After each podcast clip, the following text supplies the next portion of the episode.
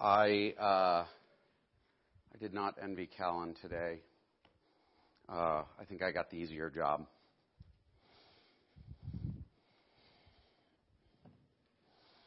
So I fully expect that there are folks watching the streaming service today because this is a wonderful opportunity to have a feast of gossip, isn't it?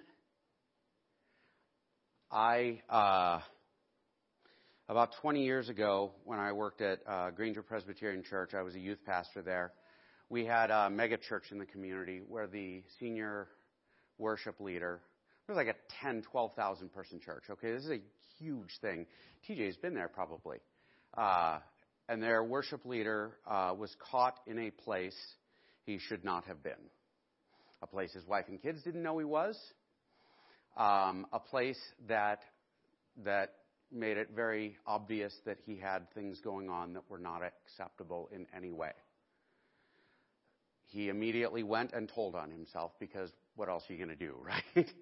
and that Sunday, they stood up and they did a sermon. It was entitled Family Business. I almost used the same title. And he talked about it. And I thought, oh my Lord, I hope I am never in that situation but it was on Mother's Day. Mother's Day is next week, and so I got my prayer answered. Right? Uh, I listened to that sermon at least twice 20 years ago when I was beginning to seep into my alcoholism. Like that was that part of my life. And I remember sort of glorying in the gossip of it. And I never looked at my own heart. I never hit pause. I never looked at anything other than this salacious fun thing I got to listen to. I didn't hear when the preacher preached the gospel. And I know he did, but I didn't listen to that part because I was listening to something else. All of us have a choice to make this morning. It is not going to be uh, a choice in relation to anyone but you. You will decide who you are this morning, and we will decide what church we are. We are going to be a church that looks like Jesus, that acts like Jesus, or we're going to be something else. I think if we look like something else, we will be broken again later, or we will be dry and dead and dusty and empty one day. This is us. We get to make a choice today. You guys excited? I am. I am 100% excited about this. Um, last Sunday, we preached, or I preached, I talked about a, uh, am I still in the camera? Am I messing up here? Do I have to stay sitting? Okay. I talked about a text in Mark 4. I'm not going to read any text today. I'm going to talk from memory as best I can. Uh, it was right after Jesus had preached the parable of the soils. And then uh, his disciples asked him, like, why'd you preach this parable? He said, like, so some things are hidden from those who are dying, who are hard hearted. And there are those who are hard hearted listening online and maybe here. I don't know. Maybe that's even me sometimes, probably more than I want to admit. But there are hard hearted folks who will listen and they will not hear the gospel. They will be veiled from understanding the grace and mercy that comes with Jesus Christ, the Son of God, dying on the cross for our sins. Last Sunday, we talked about this parable Jesus told, where right after they asked him, Why are you speaking in parables? He said, So nobody understands what I'm saying.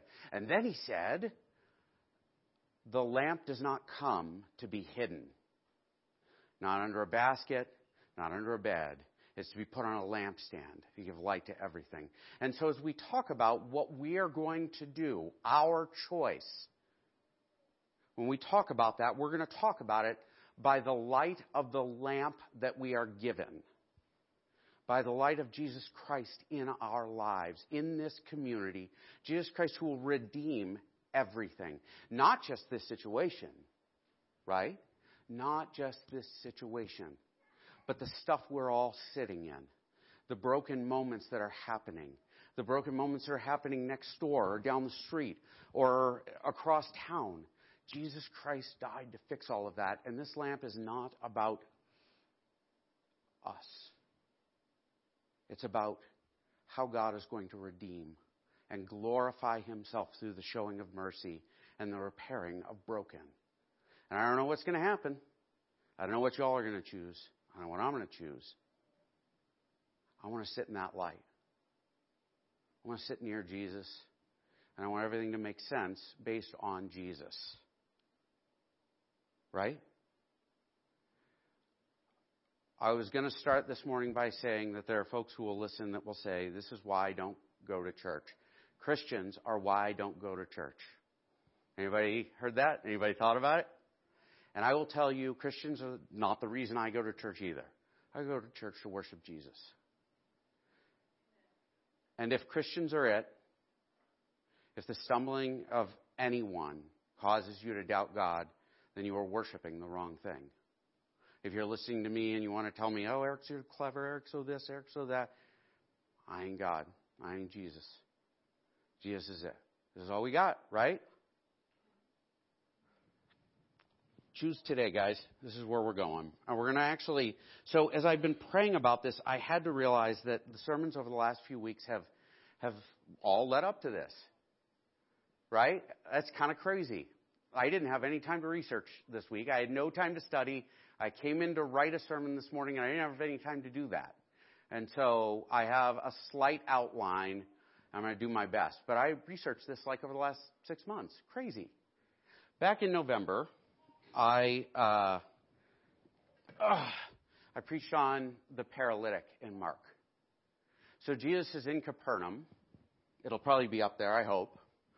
Uh, oh, I got to tell you, like first choice we got to make. Um, we got to. I'm sorry, I'm trying. Okay, the first the first choice we got to make, we got to um, we got to make a choice if we're going to be the kind of community in this moment that brings the broken to Jesus. Right? There are broken people around us. We're going to bring those broken people to Jesus, or we're going to get in the way. This is your decision. And it starts with the paralytic. Uh, the paralytic, paralyzed people back then were reduced to nothing. They begged. And most people assumed that um, people were paralyzed or broken because of sin they had committed. Right? And this man, his friends looked at him and said, This guy needs Jesus. And Jesus is in Capernaum. He's at Peter's house. He's teaching, and he's surrounded by a crowd of people. And these four friends who are carrying their brother, their friend, their this, this man, this broken man, they're carrying him to Jesus. They get there, and there's so many people in the crowd that they can't approach Jesus. And they're holding their friend up. And they're forced to make a decision, and it is not to abandon bringing their friend to Jesus. They climb on the roof and they cut a hole and they lower him in because no obstacle will get in the way of them bringing him to Jesus. Brothers and sisters, we are in a spot where we will be one of three people. We will be those who pick up our friends and we pray for them. And we love them. And we don't look at them and say, oh, I knew this was coming. Right? Oh, that's the way those Christians are. They're all hypocrites anyway, right? Oh, you know how much better I am than that guy? I have my own self righteousness to make it into heaven. That'll be our choice. We were, I got lost there. I'm sorry. I'm doing my best. We are here to pick up Pick up these folks. And there are other people that need to be picked up, and we're going to pick those people up and we're going to bring them to Jesus. Because we are not here to be a church of people who are awesome. We are here to be a people who have been broken in life and recognize that we need Jesus to forgive us. And we will go to Jesus over and over again.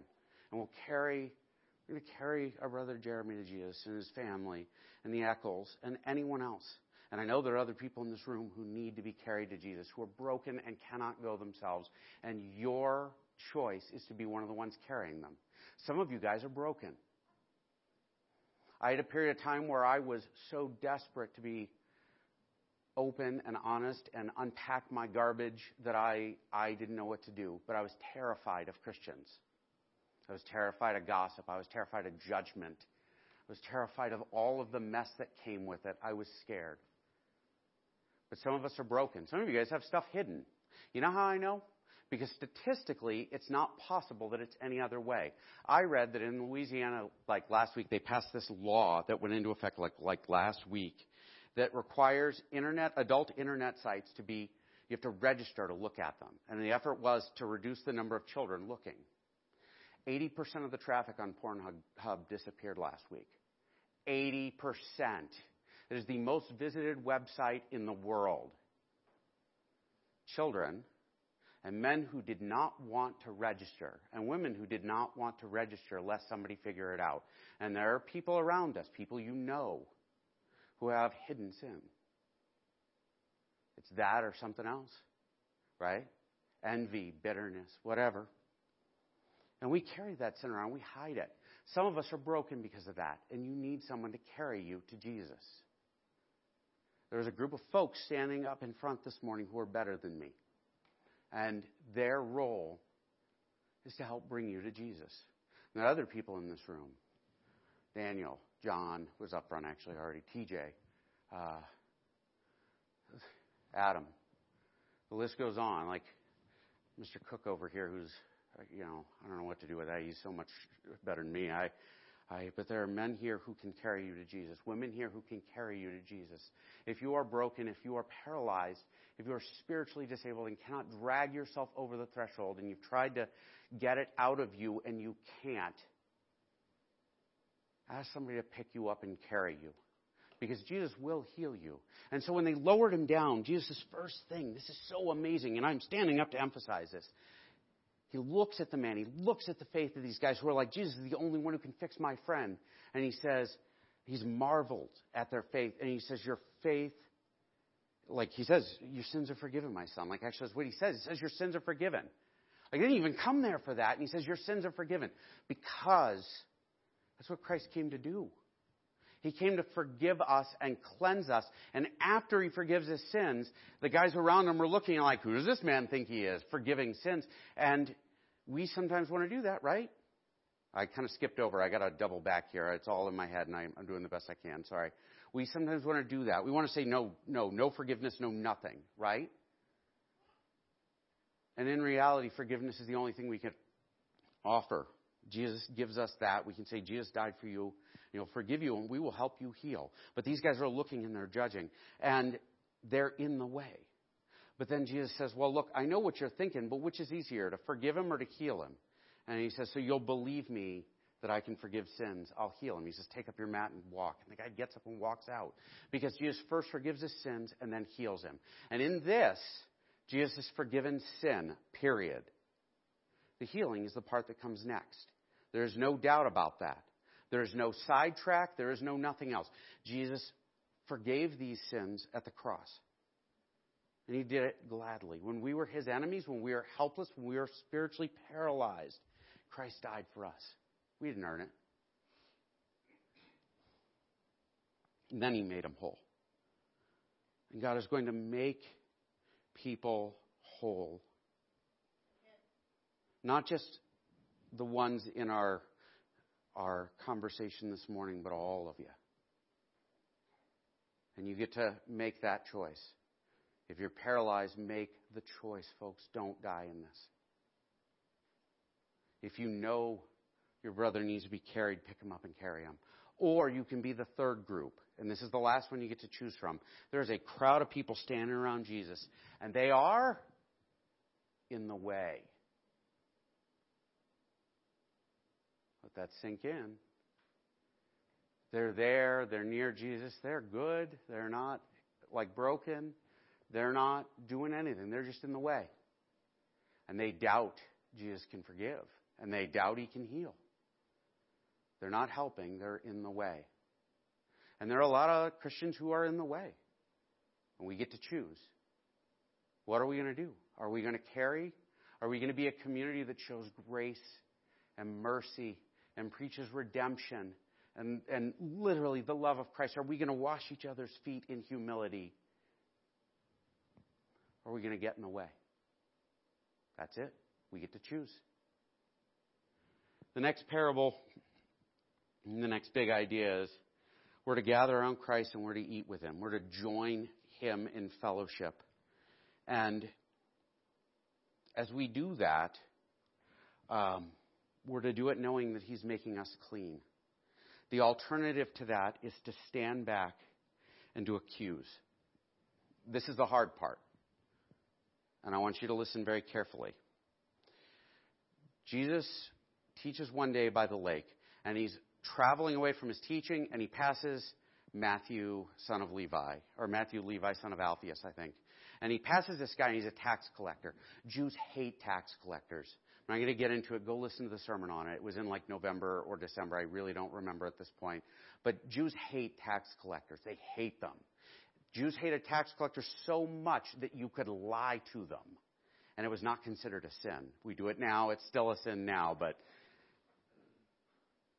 if you touched a tax collector's house, you were ritualistically unclean, meaning you could not approach God if you touched a tax collector's house until you were washed in the temple. And Matthew is sitting there. Everyone hates him, but he's got money. He has filled his life up with something that he loves, something that is wicked. And he is enjoying life. And Jesus approaches him. He's probably been listening to him preach. And he says, Matthew, come with me. Follow me. This is the day.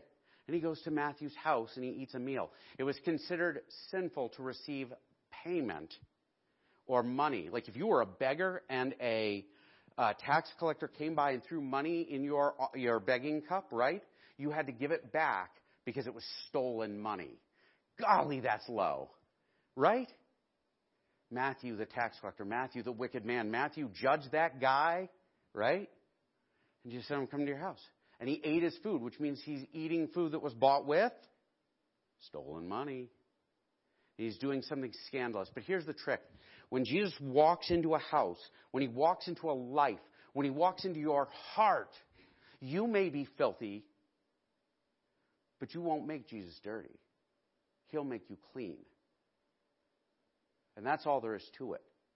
If you are in a place where you are filthy, where you know you're hiding stuff and you know if anybody knew who you really were. I remember thinking that over and over again when I was when I was dying dying in my sin, thinking if people knew who I really was, they would hate me. I hate me. And in reality, when Christ enters you, he has cleaned that house completely. And so you get to choose to sit at the table with him and be clean to eat with the sinners and the tax collectors and the prostitutes and all of the other broken people who've said, I can't do this, but I will stand near Jesus.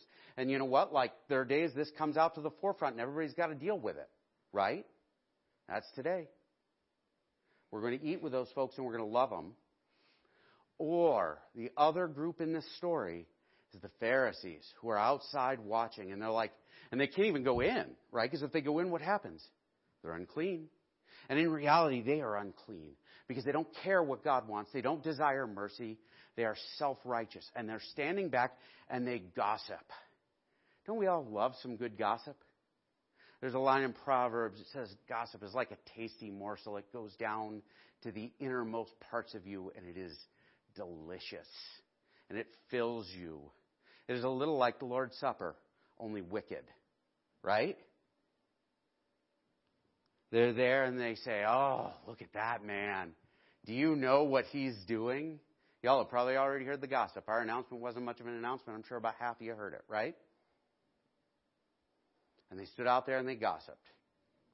And as they gossiped, they asked the disciples, and the disciples listened. Why is your, why is your preacher, why is your master eating with tax collectors and sinners? And they went and asked him because, you know what, the disciples sort of knew we got a lamp. And if we don't understand something, we go to the lamp and the light of Christ will shine on it and we'll understand. And Christ said, I came for the sick, or for, for sinners. Like, like the sick need a doctor, the healthy don't. I came for sinners. I came for the broken. I came for the lost. And these guys don't need a doctor, or they don't think they do, and so they're, they're on their own. And so he says this, he tells them this and I'm here to tell you, like, we have a choice. I was talking to Diane this week. I've had a lot of phone calls. All I've done is talk all week. Uh, and Diane said something interesting to me. We were talking about Diane, the school counselor, Keen. Some of y'all know her. She's like super tall uh, and very cheerful. um, upbeat. I don't know. I don't mean to be mean. If that was sorry, I apologize if that was derogatory. I don't think it was. Uh, but she said to me, she said, "Well, that's the thing with a small town. Everybody hates gossip, don't we? We all complain about it. Gossip. Oh my gosh, the worst thing ever. Gossip. We hate hearing it. We hate knowing that it's happening. We hate knowing that everybody knows our business. But we all pick it up when we're done complaining about it. Don't we? We have a choice to make. We can be in the clean house and we hear the gossip. We can say, you know what? Jesus is fixing this. That is my brother. There's my sister.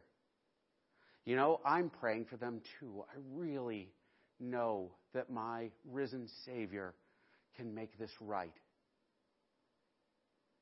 But you've got to make a choice because you're going to hear it. You're going to hear lies and you're going to hear truths. And you're going to make a decision. You can redeem, you can stand in the clean house, or you can stand on the outside and the accuse. You know what's cool about accusation in the scriptures? There is a designated accuser in the Bible. Do you know who that is? Satan is the accuser of the brethren. His primary job is to accuse you and me and the church. And everyone who is a paralyzed person in this room is hearing him accuse right now. Sure, it's okay for everyone else, but if you confess your sin, it'll come on you. You need to hide it. Keep it in the dark. That big lamp over there, don't bring your sin near that. But I'm going to tell you, the only way to get rid of it is to go to the lamp, go to Jesus. So if Satan is the accuser, if Satan is the one standing back and speaking these words, if we, if I, and I do it, that's the thing that's awful. I know and I do it. If I participate in gossip, if I say nasty things about my brother who I love, if I whisper about my sister who I love, or, or their spouses, or their kids, or the church, if I whisper, I am an accuser. I am taking things into my heart and into my mouth that are coming from somewhere, but they ain't coming from a holy place. And so today we get to choose. Do we join Jesus at the meal and celebrate a cleansing? Do we point to Christ and talk about healing? Or do we accuse? Do we become antichrist in this moment? I know I'm speaking really hard on this one, but I want to make it very clear. There are folks who are going to have to learn to stand up and walk on legs that are healing from being broken. And I don't intend to be the one kicking the crutch out from underneath them as they do it. And if you plan on doing that, understand you ain't doing God's work. You've made a choice. We can be redeemers. We can be people who speak the gospel, who speak the truth in love, who pour the blood of Christ out on our brother as we carry him to Jesus to heal him. We're going to be something else. I feel like I should be pounding the pulpit, but I don't have one. I'd knock over the stand. Our third choice is going to be what we do with this sermon and the gospel. Ugh.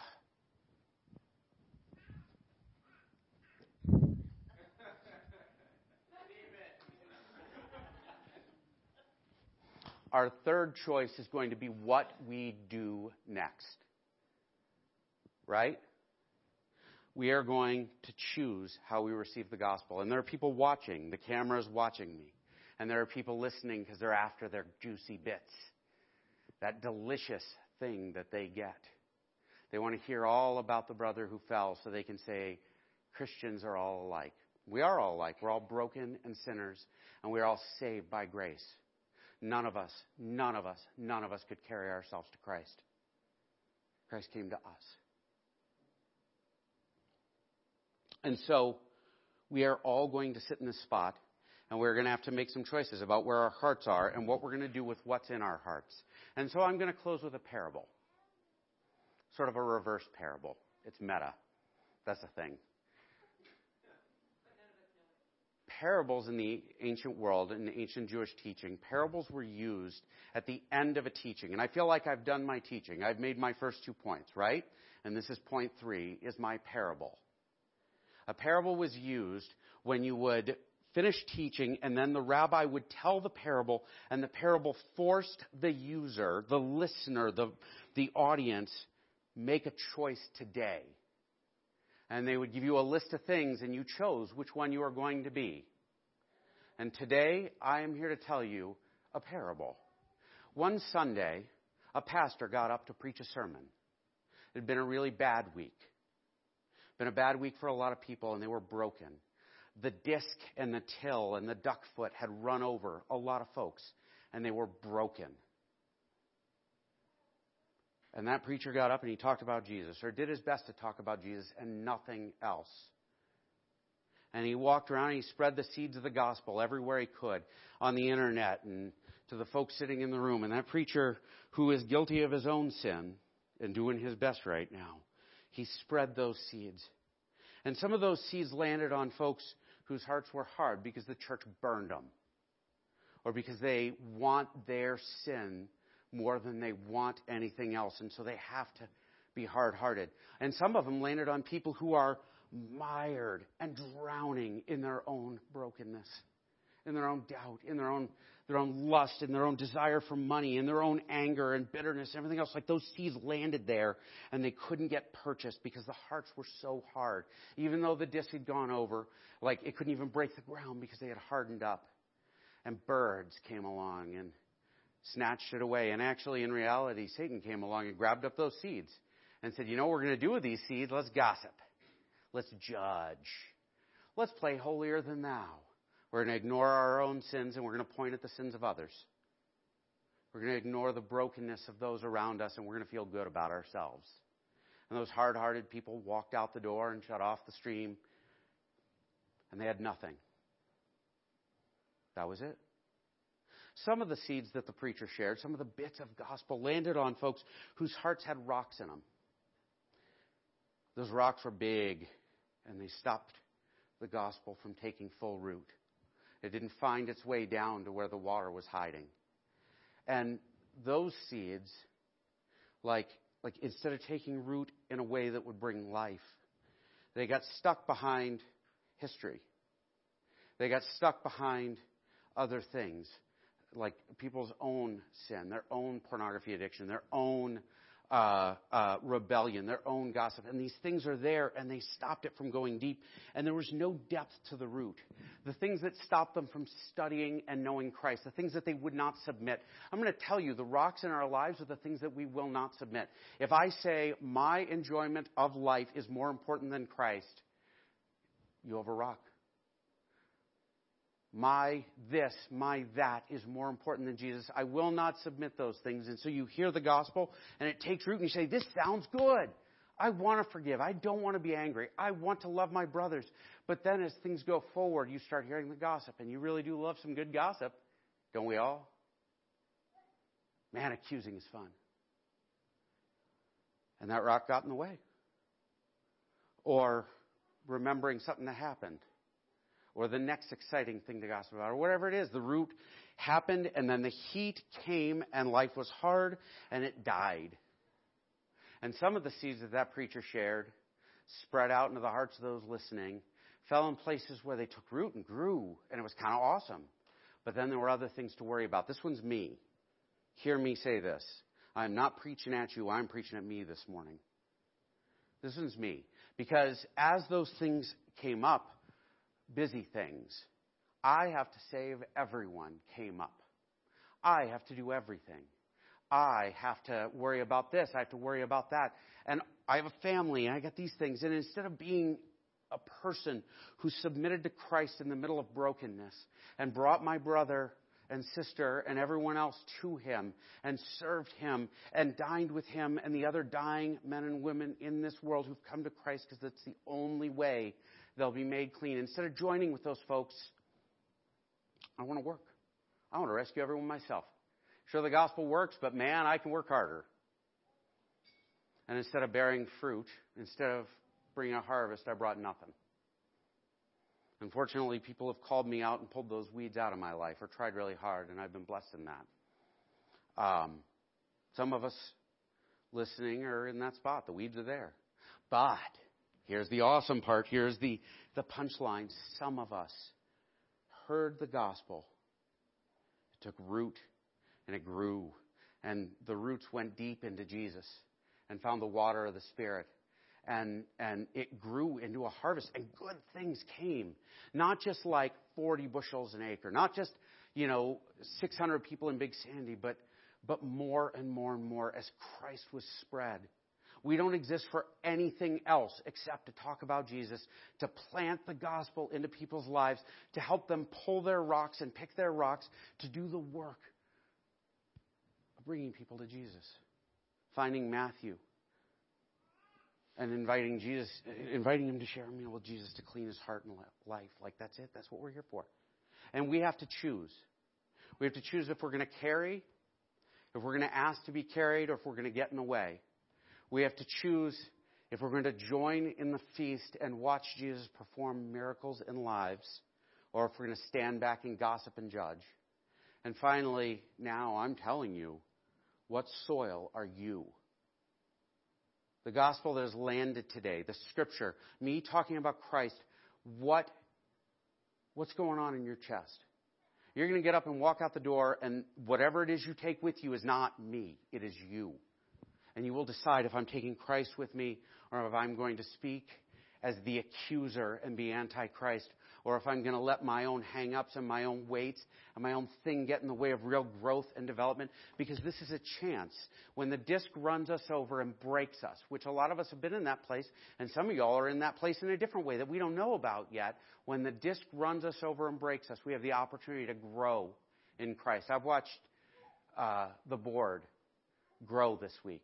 I am humbled to be near them. I've watched other people get run over with discs in the last few years, and I've seen great things grow out of them that are beginning to produce a harvest in this situation already.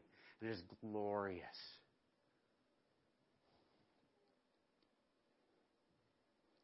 All of us are broken in some way. Will you come to Christ this morning? We walk out the door with good harvest in the works. If not, I beg you to pick a different path. I beg you, I beg you to come to Christ. I beg you to submit your heart and your life to Him. We are the body. And as many of us will make the decision to consume judgment and to consume bitterness and to live as whitewashed tombs. And many of us will choose to walk away because the heat of this gross thing is too much, right? Lights on us right now. It's hot, man. Big hot lights pointing at us. Everybody's going to have to see. Everybody's going to have to know. That's awful. I've been scared of nothing more than that this week, and I'm glad that people have told me I was wrong. And so we are going to consume that. We're going to consume gossip. We're going to consume falsehood. We're going to play a part in throwing a cinder block to our brothers and sisters who are dying and drowning instead of a life preserver. We're going to choose to do one or the other. That is it. Choose this day who you're going to serve, folks. Choose this day what kind of church we will be. As for me and my house, we are going to serve Jesus. And we are going to do our darndest to look like Jesus. When we do communion, we are reminded that Christ is the thing that goes to the innermost parts of us and changes us. And as we come forward, are we passing? I don't know. I don't even know what we're doing this morning. Um, hey, we're passing. Uh, sorry, it's been a busy day. Though that's going to be weird. Maybe we should come forward. Oh, Too awkward. Well, because the bread's like not broke.